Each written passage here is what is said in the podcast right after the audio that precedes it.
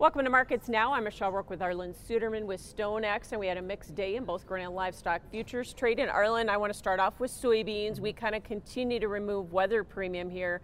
Rain makes grain mentality now moving in? It really does. Now, it's a big country, there's a lot of different conditions. Some of the wettest areas have been drying out the wet, driest areas have been getting rain. Not everybody. We probably narrowed the stress area to about 15 to 20 percent of the crop. Think in the Midwest in a typical year, 15 to 20 percent of the crop is in a drought at some point. Uh, so that's why we've narrowed it. And then the models are kind of mixed beyond that.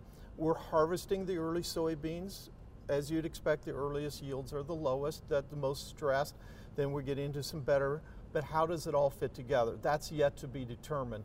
Uh, we saw our farmer survey drop the production estimate to 152.8 million metric tons, down from 161.9 million metric tons on December 1st. I anticipate that'll go lower yet. How much lower is yet to be determined. Typically, these farmer surveys, you undershoot in a year like this and then you bounce back somewhat. Um, so now it's where's that bottom point and then where's the bounce back. Longer term, I'm right now, based on what we know, I'm looking for something in the upper 140s to close to 150 for a final number, but we'll see. A lot of it, a lot of late beans that we still need to make sure these rains continue for. So with these production cutbacks that you talk about, have we taken too much risk premium out of this soybean market, do you think? Well, it really comes down to, and uh, one of the things I say is, you know, if a tree falls in a forest and nobody hears it, is nobody's there to hear it, did it really make a sound? Well, if Brazil has a short crop and it never affects our exports, does it really matter? So that's the key. And so if you look at February soybeans, Brazil bids going into China are a dollar a bushel cheaper than ours right now for shipment. March shipment soybeans are $1.50 cheaper than what ours are.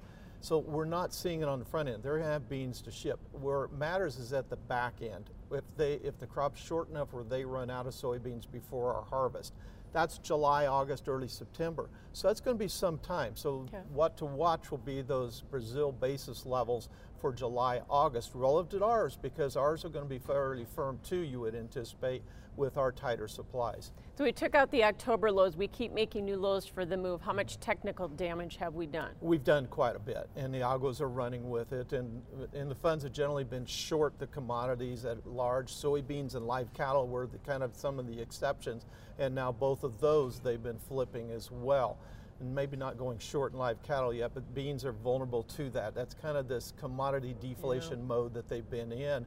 Without a story, that's the default mode of action. Uh, wheat back to the plus side today, and was that just technical, or are there other things influencing it, like the lower dollar? Yeah, that certainly is a factor. Chicago seemed to be helped more than the others. We've taken out a lot of the surplus soft red winter wheat with the Chinese purchases. They, they bought, the market rallied, priced ourselves out of the market again, but at least that helped. Now we just need to make sure China goes ahead and takes shipment of it. Um, we're seeing some Black Sea risk things periodically with more frequency. Wheat's trying to put in a bottom, haven't confirmed that yet. A lot of it comes down to whether Russia is going to hold to $230 metric ton bottom for price or whether they're going to keep shipping at a lower price or not. Right now, there's cautious optimism that maybe wheat has put in a bottom. So wheat helping the corn market today, obviously closing just a little bit higher, but we're down at contract low levels. We keep making contract lows. What in your mind is going to put a low in in that market, do you think? When you got a lot of carry in the market, a lot of times people think, oh, prices are going to go higher. By carry, I mean the deferred contracts, higher prices.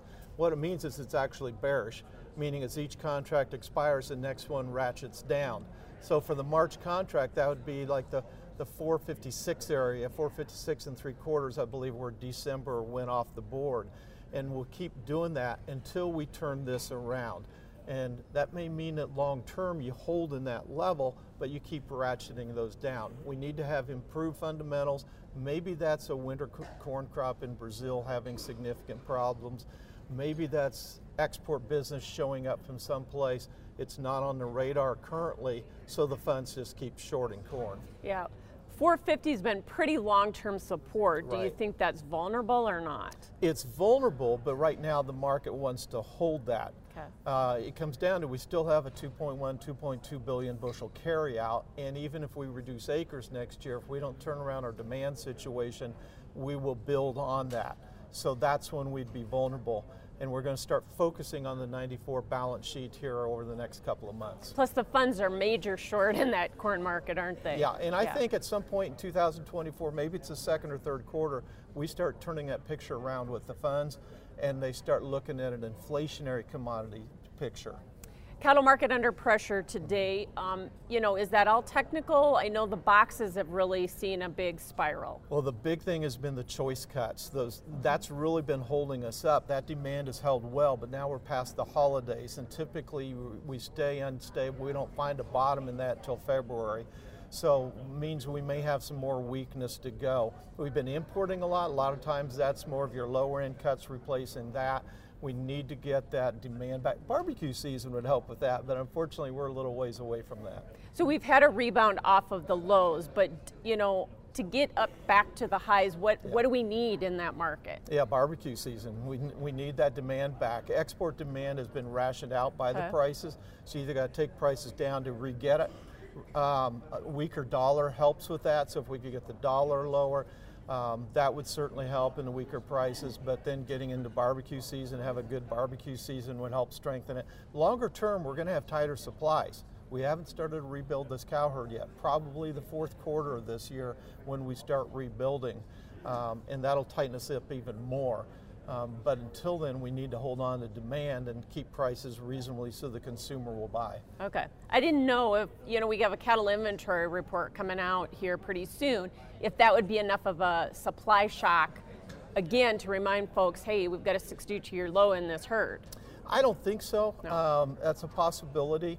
Uh, we look at what's happening in the hogs there where we keep on shrinking the breeding herd, but pigs per litter keep going up. We don't have that that can happen in cattle so much. Um, for there, they're the higher end cut of meat in the right. protein sector. So consumer sentiment, if we keep seeing consumer sentiment start to improve, that should help with that beef demand domestically. But if it turns south again, then we'll have trouble with the beef demand. Big update today in the hog market. Was that just short covering? I mean, we were just at contract lows again yesterday, I think. Yeah, a lot of it looks like short covering. Fundamentally, not a lot changed today from yesterday. We've had very strong exports, but it's just been supply.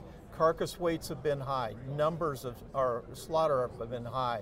We've got to find demand for that. If they move away from beef, that'll help the pork demand at the expense of the beef industry.